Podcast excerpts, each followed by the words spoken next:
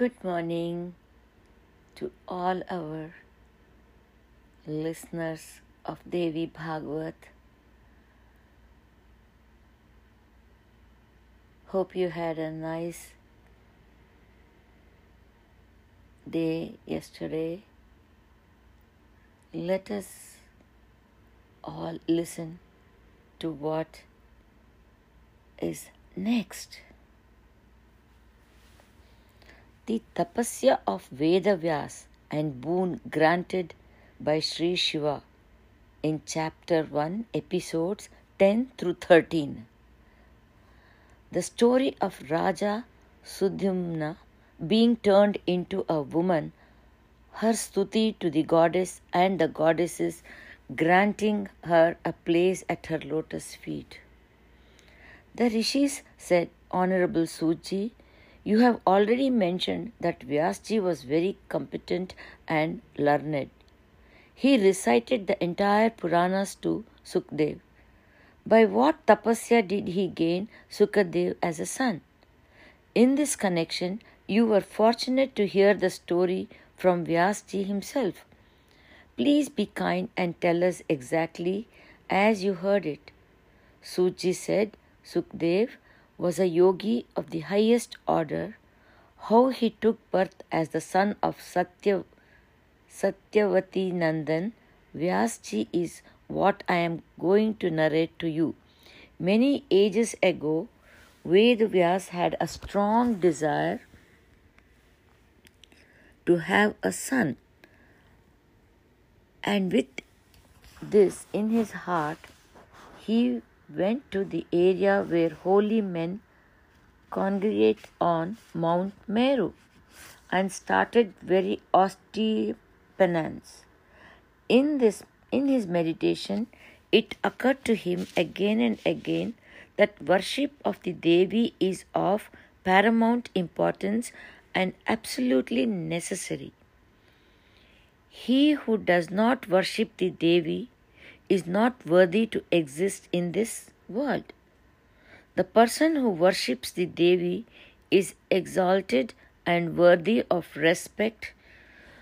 The place that Sri Vyasji selected for his penance had a most wondrous oleander grove with beautiful fragrant flowers of blackish red and yellow hues. Gods and ancient sages used to live in this group. Also present were Aditya, Vasu, Rudra, Marut, Ashwin Kumar, and others who had attained Brahma Sakshatkar, God realization. Divine music floated over the place. Gradually, the brightness and Vedavyasji's radiance started spreading and it enveloped the earth. His locks began to glow like golden embers. Seeing this effulgence, Indra, god of the Devas, became perturbed. He went to Sri Shankara and entered into his presence. Sri Shankara observed, O Indra, you are the king of the Devas. How is it you are overcome with fear? What is it that disturbs you? You should never have any misgiving, intolerance, or jealousy against tapasvis. Together with my Shakti, I am worthy of reverence, worship, and adoration with full knowledge of this time of the of this the munis are always immersed in meditation and tapasya they have no unfriendly or injurious intentions towards any living being after hearing these words of Sri Shankar, Indra asked, Why is Vyasji performing this Ghor tapasya, formidable penance. What are his intentions? Sri Shankar replied, Vedavyas desires a son. That is why he is doing this difficult penance. He will soon complete hundred years of tapas. Then I will grant him a fine son. Suji says, Thus spoke Sri Shankar to Indra. Then Bhagwan Shankar went to Vyasji and said, Vasavinandan, Vyas, arise, O sinless one. You are going to receive the gift of a son who will be sinless, guiltyless, brilliant, possessing wisdom of the highest order, who will have knowledge of the self, who will gain extensive fame and win laurels, whose conduct will be faultless, faultless, whose communication will be sweet and pleasing, virtuous, valiant, upright, prose, belonging to the highest order according to the Puranas. He will be endowed with sattvic qualities and he will also be various sorry he will also be very pious. Suji says, after hearing these most auspicious words in the Madhur Vani, sweet voice of Sri Shankar, Vyasji prostrated in obeisance and then proceeded to his ashram. After so many years of extreme penance, he was tired. Soon he began to ponder in order to beget this son, there has to be a wife, and I do not have one. But how to acquire a wife? Because it can only mean getting shackled in chains whether a woman produces children or is chaste and observes moral rules. She is still a binding force. She will want all her desires and requirements to be fulfilled. A householder's life is full of problems. How am I accept this situation? While he was thus musing, an apsara called Gritachi assumed a divine form and appeared before him. Vyasji saw her, but the thought came to him that if he accepted her, all the host of munis who were in different stages of tapas and meditation would make fun of him. However, marriage and household does give a lot of happiness. It is said that in the state of marriage you receive the gift of children you attain heaven, and once you get the knowledge of the self, you even get moksha. Long ago, he had heard Sri Narad's reasoning in this context.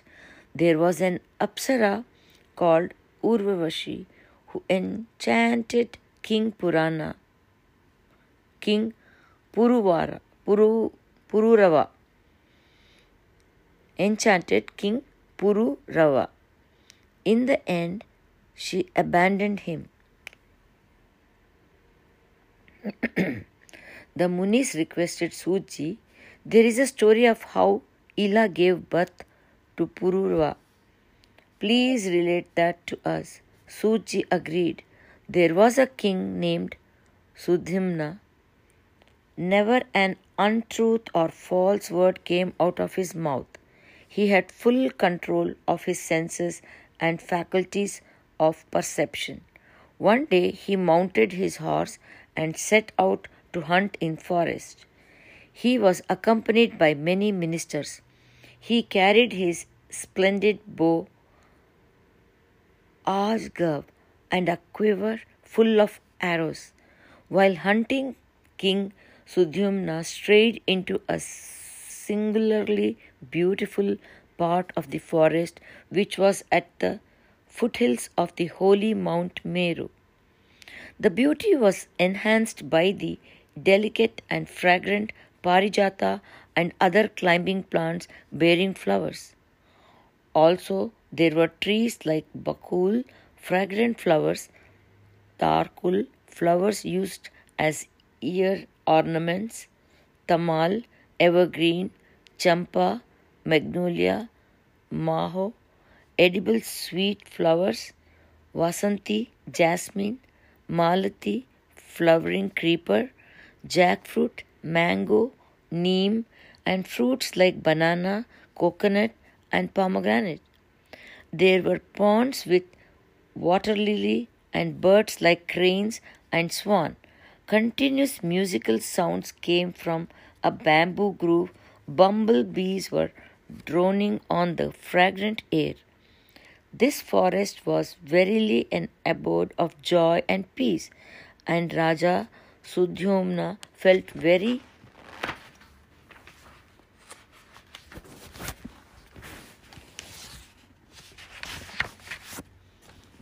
very gratified. So also his attendants. Then, of course, all of them entered into this wonderful forest. No sooner had they stepped in when all of them were turned into women. Even the horses they were riding turned into mares. They were greatly distressed and began to run hither and thither, trying to understand what strange transformation had befallen them. The king was most distressed and wondered who had played this trick and how he could ever return to rule his kingdom. The puzzled rishi said, Suji, this is a most astonishing happening. King Sudhyamna was just a righteous man, and the forest was so pleasing and bounteous. What should have happened for this king of retribution? Please tell us. Suji explained. It was a long time ago that many rishis desired to have a darshan of Lord Shiva. When they entered, the Lord was in the company of Bhagavati Uma. On seeing the rishis, the goddess was filled with his lajja, bashful modesty, and moved away from the Lord. Her entire being was trembling with shyness. Seeing this, the rishi realized that they had breached divine protocol and they rushed to Sri Narayana for refuge. Seeing his beloved Parvati blushing and diffident, Sri Shankar pacified her thus Don't be upset. To please you, I declare that any male who enters these forests out of allurement and spiritual ignorance will immediately be changed into female. This is the ban imposed on his on this forest by Bhagwan Sri Shankar. And since then it has become storehouse for men with flaws, shortcomings, and weakness. Since then no being who has knowledge of this has ever made the mistake of entering this most tempting and alluring forest. Unfortunately, Raja Sudhyumna was unaware of this and in ignorance he and his followers entered and had a suffer and had to suffer the consequence. Now the black clouds of despair engulfed the king. Being a woman, he could not return to the palace. And he and his followers began to wander here and there. His name was now changed to Ila. While still moving outside the forest, a young man by the name of Buddha son, Buddha, son of Chandrama, met Ila. She was very beautiful and attended on by many women. Buddha expressed his desire to make Ila his wife. Ila also wished to have him as a husband.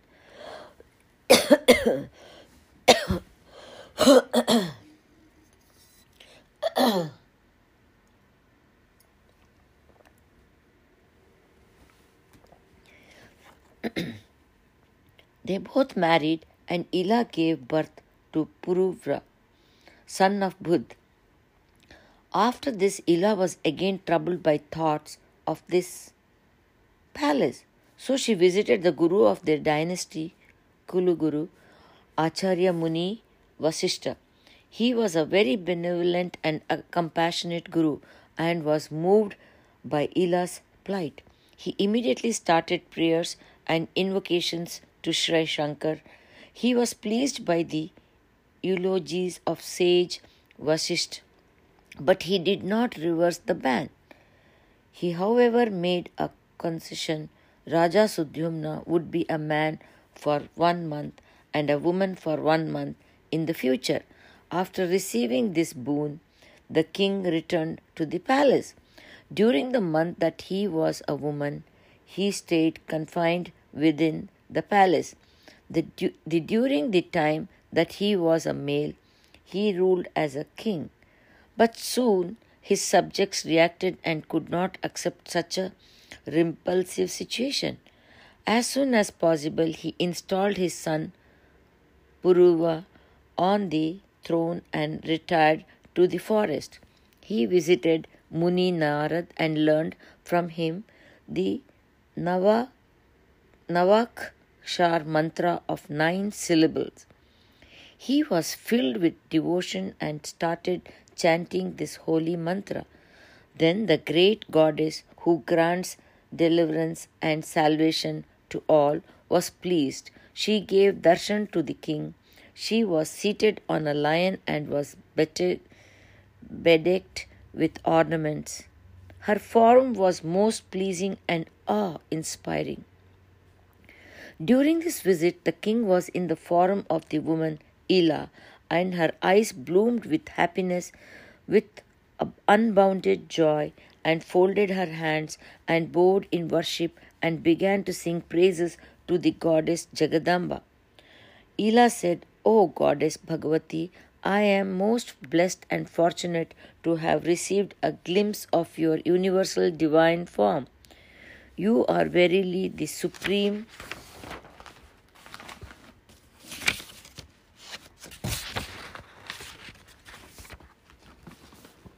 goddess who looks after the guides and visible and invisible gods. You are bedecked with different ornaments of jewels and diamonds. It is your nature to give prosperity and rewards of penance. You open the gates of moksha for your devotees. I prostrate before you, O Jagadamba, when even the gods have not been able to adequately describe your magnificence, how can we ordinary mortals even attempt to comprehend your majesty? It is only by your glance that the true meaning of the scriptures become clear. O Devi, I am spellbound by your grandeur. The gods Brahma, Vishnu, and Mahesh, Indra, Varun, Surya, Chandrama, Agni, Pavan, Kuber, and the Vasus have not been able to completely comprehend all your glory and nature. How can we who are lacking in virtues even try to know who and what you are? O Mother, Sri Vishnu is noble and splendid, but he also is unaware of yourself and allows his feet to be rubbed by your manifest form as his Shakti Satvik Swarup Sri Lakshmi, who looks after the wealth and well being of the world. Similarly, Brahmaji knows you only in the form of Rajas Swarup Sri Saraswati, who destroys ignorance, and Shiva knows you as Tapas Swarup Sri Parvati.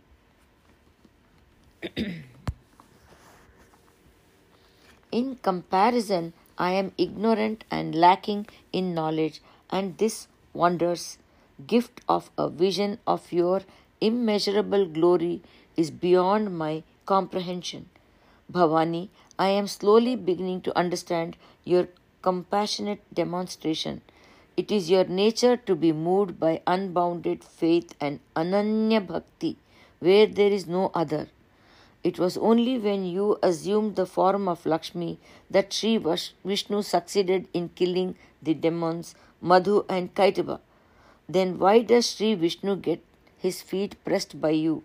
I understand as soon are radiant and effulgent like fire, he gets his feet purified by contact so that he can uphold the universe and preserve dharma. Even when sage Bhrigu kicked Sri Vishnu on the chest. He was so full of yearning for Sri Devi that he did not get angry, just as the Ashoka trees does not get angry with the gardener who trims it to make it look beautiful. All the goddess pay obedience to Sri Hari, but he constantly meditates upon you. You reside on the couch of, of the bejeweled, expansive chest of Sri Vishnu as inseparable of lightning within a gathering of clouds. Does this not mean that Sri Vishnu is your Vahana? Mother, if you separate from Sri Vishnu, performing puja to him will become impossible. It is evident that even if a person is honest, amiable, generous, peaceful, and virtuous, if he does not have you residing in his heart, he is abandoned by all, including brother and friend. O Devi of immeasurable power and majesty, please tell me these gods like Brahma and others who are eternally adoring and paying homage to you, were they never women? I am convinced, O Devi, that they were once women and you turned them into men. O Mother, you have all the powers to make women into men and men into women. Please be merciful to me and make me into man. The Devi was pleased and changed Ila into a man. And now Sudyumna prayed, O Devi, in my heart I know that you are neither male nor female, neither formless nor having a form. Whoever you are, whatever you are, I worship you incessantly and forever. Mother, it is my earnest desire that I may be worthy to worship you always. Suji said. Saying this, Sudyumna surrendered himself and took refuge at lotus feet of the Devi. She granted him heaven in her divine abode, a place coveted even by the gods from where there is no return. On the demise of Sudyumna, Pururava started ruling the kingdom. He, has brilliant, he was brilliant, upright, and virtuous and was always concerned about the well being of his subjects. His kingdom, Pratisthan, was a happy and a pleasant place. He was very tolerant and had knowledge of all dharmas. He was already blessed with godlines.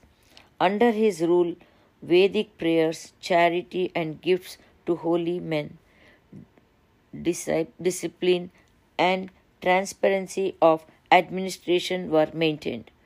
All castes and communities performed their respective rites at their ashrams in complete freedom. He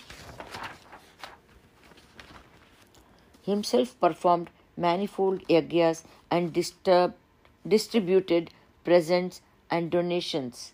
Seeing his image of royalty and grandeur and hearing of his valor and virtues, Urvashi became attracted to him. She desired to make him her husband. The Apsara Urvashi had a curse upon her by Sri Brahma, which caused her to take birth as a mortal. She approached Pururava with a proposal for marriage, but put two conditions. Firstly, he should take care of the two rams that she had and that she would only eat ghee every day. Allow she also she should never lay eyes on his unclad body. If any of these conditions were broken, she would immediately leave him. Pururva agreed and she lived with him, waiting for her release from her curse. The king was totally infatuated with Urvashi, and thoughts of her began to rule his head and heart. It, began, it became impossible for him to be without her company even for a minute. Many years passed. Sri Indra began to miss Urvashi in Devloka. He called Gandharvas and asked them to make efforts to get Urvashi back he suggested they steal the rams from Pururava's palace. he told them to use any means, but to definitely bring Urvashi back, as his court was dull without her. So the Gandharvas and the demigods descended on the palace and stole the rams. But as they were ascending back to heaven, the rams began to beat, bleat. Urvashi loved these rams like children, and when she heard them, she explained to the king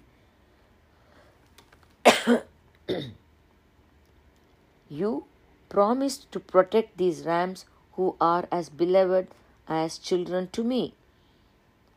By putting my trust in you, I have been destroyed. You are just lying with your eyes closed like an impotent being. The king lost his senses and jumped out of the bed and ran unclothed behind the thieves. It was pitch dark but the Gandharvas caused a flash of lightning. Urvashi's eyes beheld an unclad king, and immediately she disappeared. The Gandharvas abandoned the rams and left. The king managed to catch the rams and returned to the palace tired and weary. When he did not find Urvashi, he realized that she had gone forever. He kept wandering from place to place. His appearance became like that of a mad man, and he roamed the earth looking for her. At last he saw her in Kurukshetra and begged her to return as he could not exist without her. Urvashi said, O king, you are very foolish. You have lost your sense of wisdom. Return to your palace. It is futile to be so dejected and sad. In spite of this, he continued to sink into the mire of attachment and suffered pangs of separation. Suji said, This is the story of Urvashi and Pururvas.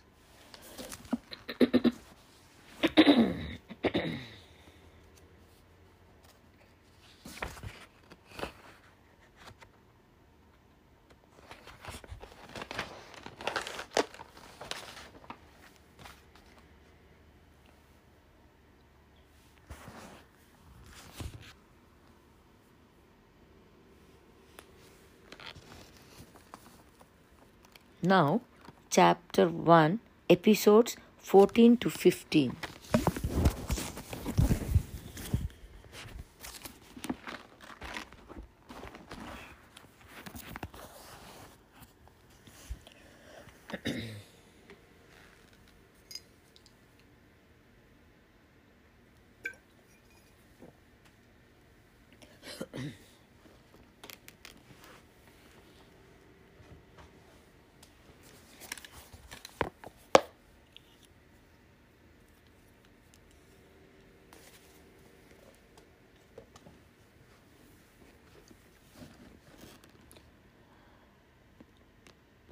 Episodes 14 to 15. The birth of Sukdev, story of Sri Vishnu floating as a child on a banyan leaf. On seeing the beautiful Apsara, Gritachi, Vyasjis fell into a quandary. He thought, This celestial female is not compatible for me. He became so serious in his expression that the Apsara became fearful that he would put a curse on her. She immediately changed her form into that of a parrot and trembling with fear flew past him. Vyasji was puzzled to see this. Actually, when he first saw her, he was overcome with carnal desires for her. At that time, he was churning the arani, wooden instrument for creating fire. All of a sudden, he spilled his seed on the wood, but unaware of this, he continued churning. Out of this was born Sukdev without conception. His appearance was as grand and auspicious as his father Vedvyas. Just as the fire of a oven shines brightly on receiving oblations of Havi, so also the visage of Sukdev began to dazzle and glow.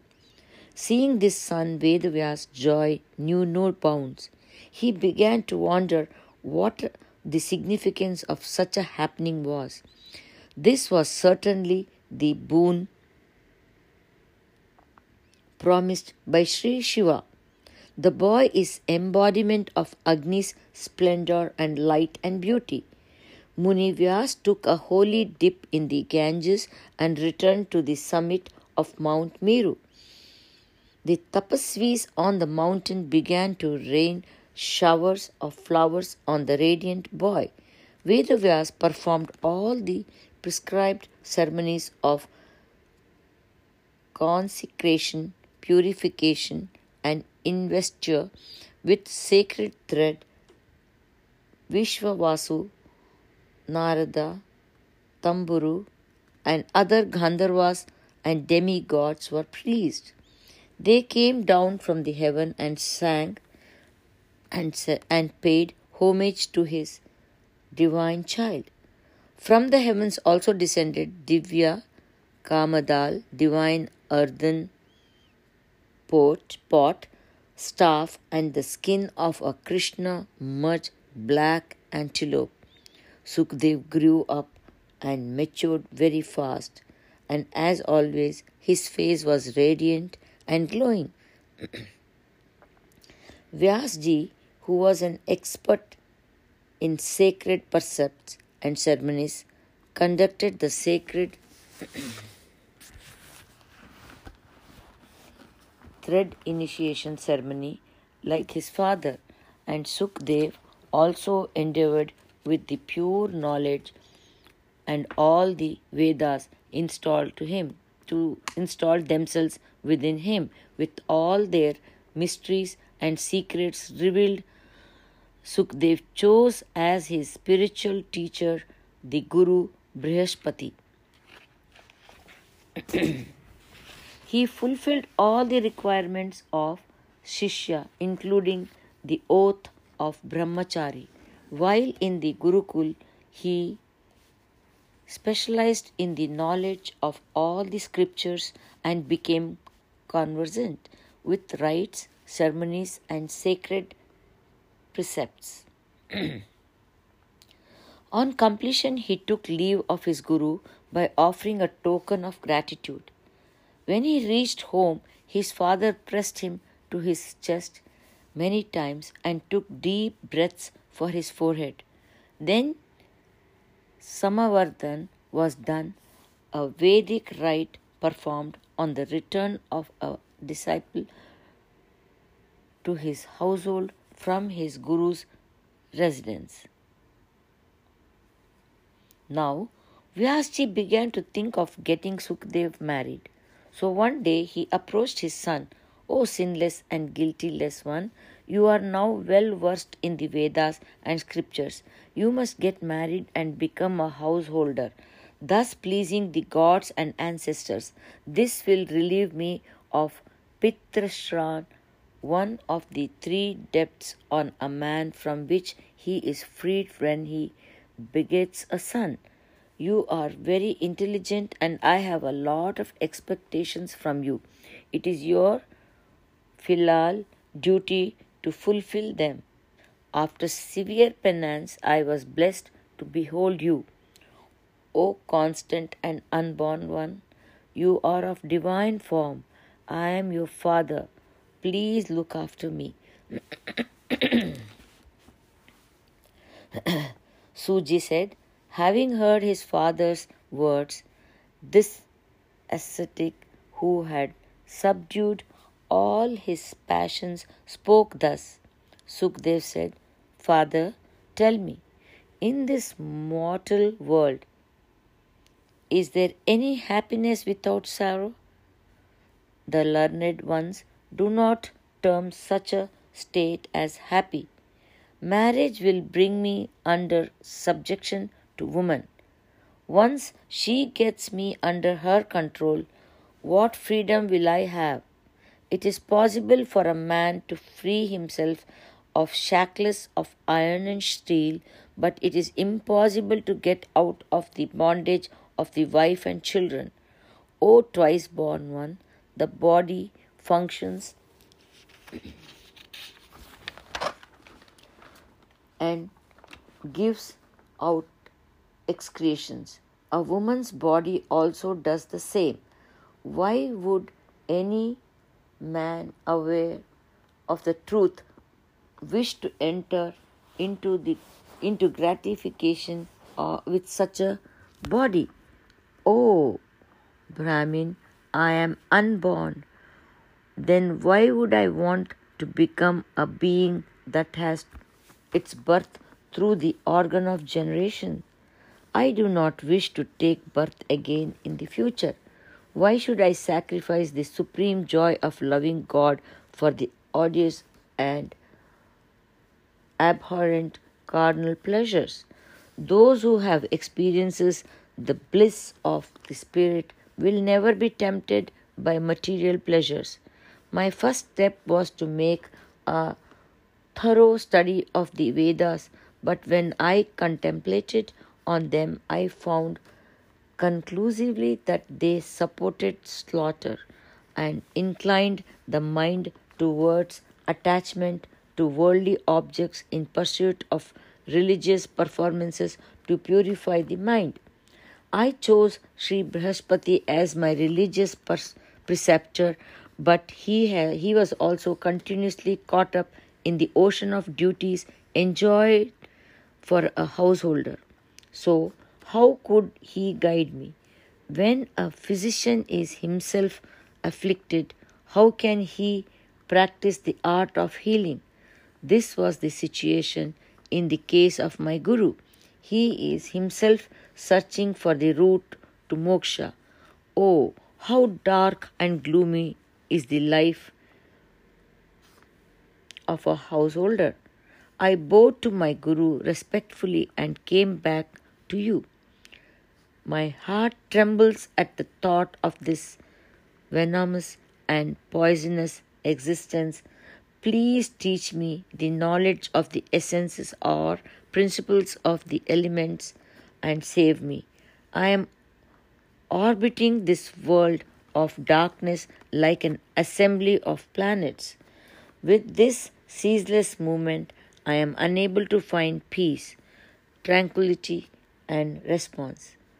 You will realize that there is no such thing as worldly happiness. The ignorant may claim that there is, but then they are like worms which find happiness in the soul where they belong. But those who have knowledge of the Vedas and scriptures and still maintain that there is happiness in the material world, they are the most foolish and unfortunate beings. Their birth is as insignificant and meaningless as that of a dog, donkey, or horse. After being born a mortal and getting an opportunity to acquire knowledge of the Vedas and the Shastras, if a human being shackles himself with worldly bondages, then who deserves to get moksha? Woman is the thresh threefold Maya. In this world, only he can be called having crossed the ocean of illusion who has successfully detached himself from her shackles. No useful purpose is served in this in just having the knowledge and then getting ensnared. I must study how to avoid it. Because of these fetters, Griha, family abode, has come to me to be called Graha eclipse. Father, marriage has all the paraphernalia for bindings and attachments. I am in constant fear of this. Those who have no discrimination, those who are victims of fate, they have wasted this birth by opting for bondage.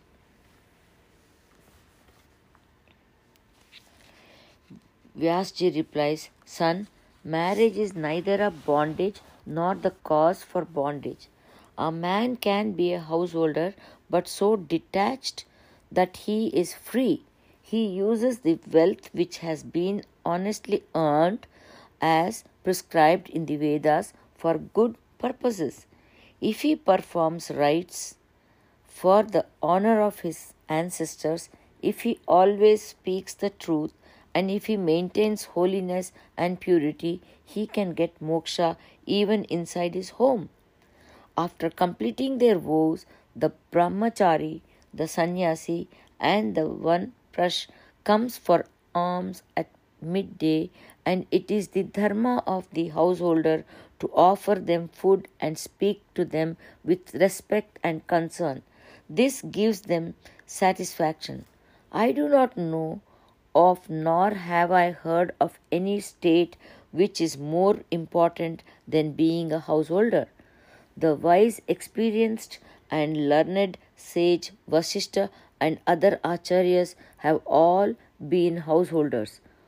O fortunate one, householders who live in accordance with the tenets of the Vedas can achieve the highest spiritual ascent and all their desires and aspirations get fulfilled.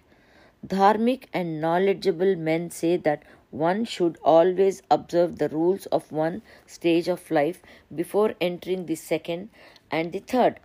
So it is ad- advisable that you establish a home and endeavor to perform all the duties that it enjoins.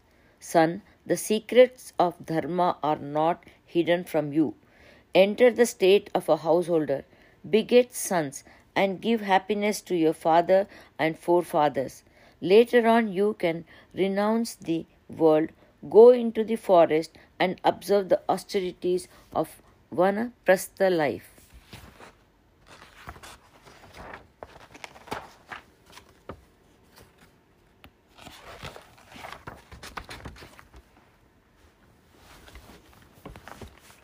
Then, last of all, the ultimate existence of sannyas ashram can be observed. Son, heed my advice. Let us find a suitable bride for you. Settle down as a householder, and you can live according to the Vedic principles. Sukdev replied, Father, forgive me, but I cannot accept Grihast ashram. It is comparable to a permanent bondage. Man is continuously involved in the tensions of amassing wealth and never can recognize or experience joy. In the pursuit of material possessions, he harms and kills another. Even Indra has never been able to experience the complete happiness which is enjoyed by a beggar who is content with his freedom from desire and indifferent to material wealth. Even if one gains the richness of the three worlds, he cannot experience the joy of detachment that a beggar feels. Indra is the king of Devalok, but when he sees a saint in meditation, he feels jealous and insecure. He becomes constantly engaged in efforts to put obstacles and hindrances and break the meditation. O fortunate one, I am your unconceived son then why are you pushing me into a world which is full of endless darkness, unhappiness, and sorrow? Birth, old age, and death, and again and again rebirth after occupying the unclean water of a womb are filled with gloom and sorrow. The evil that follows avarice and greed is more distressful and painful. Worse than death are cravings and addictions. When the family grows into father, mother, children, grandchildren, and all dependents, they all become instrumental in multiplying your responsibilities and problems. Father, the joy giving pursuits are yoga, shastra, and Gnan shastra, union of the self with the universal soul and means of meditations. One who seeks pure, nirmal vidya and knowledge of yoga philosophy by sage Patanjali. Give me a com- commentary and interpretation of these secrets. There is a science of innumerable rituals, karmakand, but I am not interested in that. Blaming fate and destiny, hoarding to provide for a secure future, and worrying and toiling for present existence, these three activities come from ignorance and false knowledge. Teach me the way, neutralize and go beyond these actions and involvements. Suji said, upon hearing this, these strong statements, Vyasji sank into waves of despair and began to wonder how to make a correct and positive decision. Sukdev was shocked and amazed to see his father in such a pitiful state. He said, Oh, father, Maya has an overpowering influence. No wonder learned men who are proficient in the scriptures, who are religious instructors and give discourses and quite authentically proved episodes from the Vedas get swayed and lose their senses of discrimination and discretion. I am unable to understand the nature of this Maya. It must be something in some insurmountable, impassable, and difficult to overcome if Satyavati Nandan Vyasji, who is possessed of the highest order of spiritual knowledge and wisdom, has got entangled in its chains. The most illustrious one who is the narrator of the Puranas, the noble spirited one who composed the Mahabharata, and the skilled one who was entrusted with dividing the Vedas, he also got captivated by this Maya. Even the creation, preserver, and destroyer have come under the illusion and confusion created by Maya Devi. Then how can anyone else in the Triloki, three worlds, escape? Undoubtedly, the strength and powers of Maya Devi is awe-inspiring because even the all-powered and omniscient Sri Vishnu was overcome and could not function in her absence. In her absence. Vyasji is an Ansh avatar, partial incarnation of Sri Vishnu, and yet he is being tossed around in the ocean of illusion like a sailor who has lost his boat. He has lost control and is weeping tears like an ordinary mortal. The power of Yoga Maya is strength and curious and even disconcerting, cannot recognize and avoid it. Who is she? Who am I? And how did I come to be here? What strange illusion is this? This body is composed of five elements. It has the prospens, it has the propensity for relationships like father, son, and others. This can deceive even fraudulent and artful beings and is undoubtedly an infinite and boundless energy.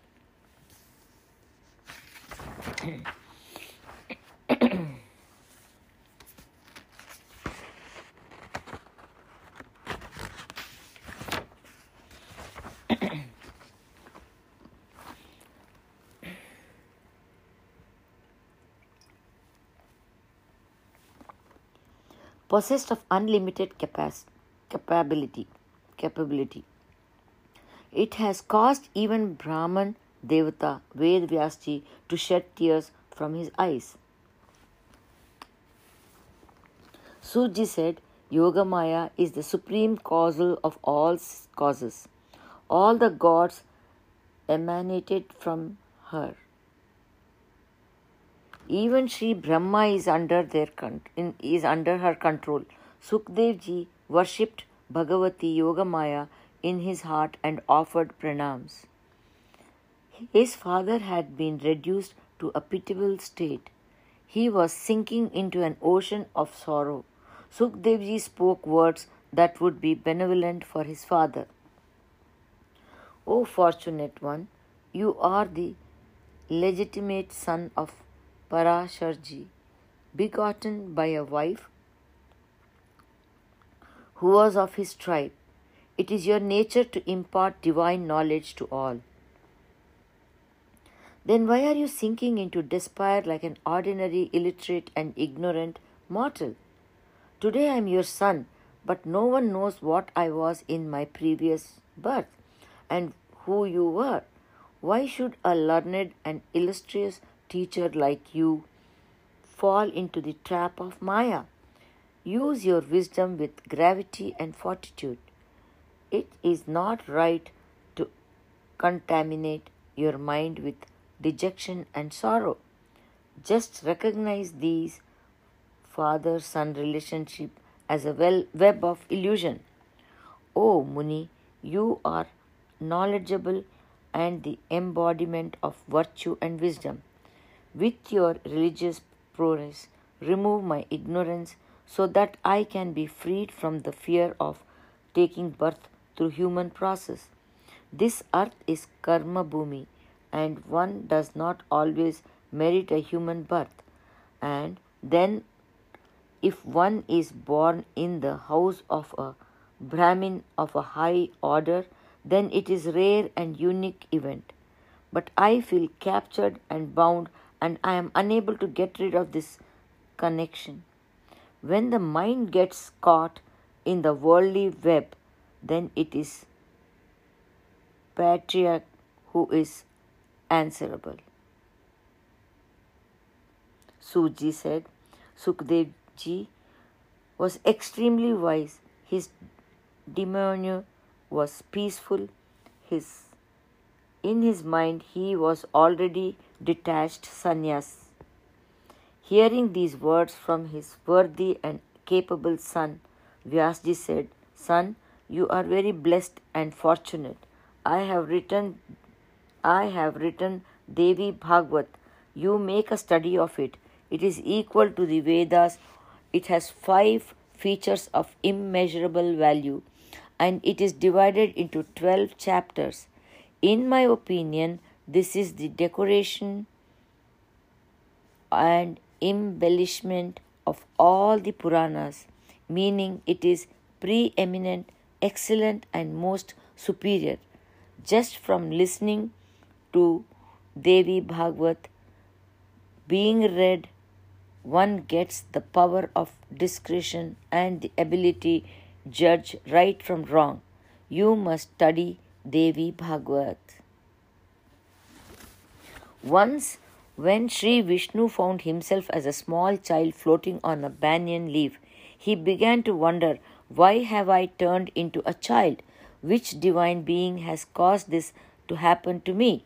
To accomplish which task have I been created thus? Out of what substance have I been formed? How will I obtain knowledge of all these things? Sri Vishnu was pondering thus when Sri Bhagavati Yogamaya allayed all his fears. She uttered in the most beautiful voice the half shloka which unravels the mystery of the objects of a human being's creation and existence. I am this entire creation. There is no other indestructible or imperishable object but me. Sarvam kalvidam me veham naniyadasti sanatanam. On hearing this awe. On hearing this awesome declaration, the first thing that happened to Sri Vishnu was that he understood it in its entire entirety. Then he began to wonder from whose Vani voice was this awesome declaration emanated. Is the speaker a male or a female, or neither? What must I do to have a glimpse of this being? Even as he was contemplating, he enthroned the Divine Mother in his heart. He kept repeating the half sloka again and again. He became engrossed in it, but his curiosity had not left. He lay down on the leaf, when his attention became tranquil and thoughtless, then the Devi Yogamaya separated before him. I mean, sorry, appeared. Then the Devi Yogamaya appeared before him. She manifested her divine form of four arms bearing four arms bearing conch, chakra, mace, and lotus. Her clothes were shining, necklaces and pearls and other jewels were adding to her splendor. She was accompanied by her attendants. Her face was beautiful, with a smile on her radiant face. She stood before Sri Vishnu, the Devi Mahalakshmi herself.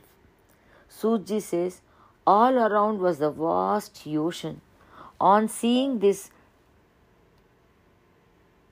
resplendent form of the Devi so suddenly, the lotus eyed Sri Vishnu was astonished. Surrounding her were her other aspects, all seated on the thrones love, affection, intelligence, prosperity, intelligent, intellect, dignity, fame, memory, understanding, faith, prudence, purify, hunger, thirst, sleep, compassionate, movement, contemplate, forgiveness, modesty, deep sleep, rest, satisfaction. They all carried weapons for destroying negativities. They were all adorned with jewels, garlands of sweet smelling parijata flowers, and necklaces of pearls enhanced their beauty. Sri Vishnu began to wonder who are all these female forms and who am I on this leaf of banyan when there is only Bhavasagra all around? How did this leaf appear? And which unknown power has caused me to become a little child lying on this leaf? Who is this form before me? Which undefinable power has placed this indescribable scene before me? Now, what should I do? Should I go somewhere? Or should I remain here in this innocent childlike form?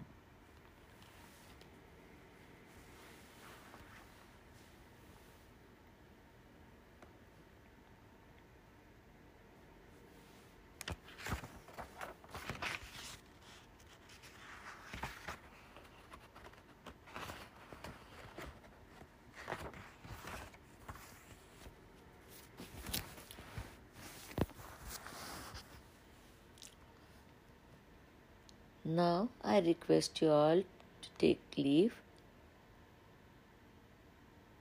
Please, Mother Adi Shakti, allow us to imbibe all the knowledge that you have just provided. Let us stay in silence, in meditative state for a couple of minutes.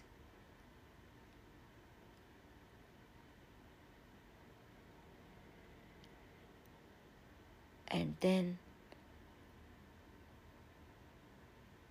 conclude for this day. Have a good day. Thank you. Thank you for allowing me to read Devi Bhagavad.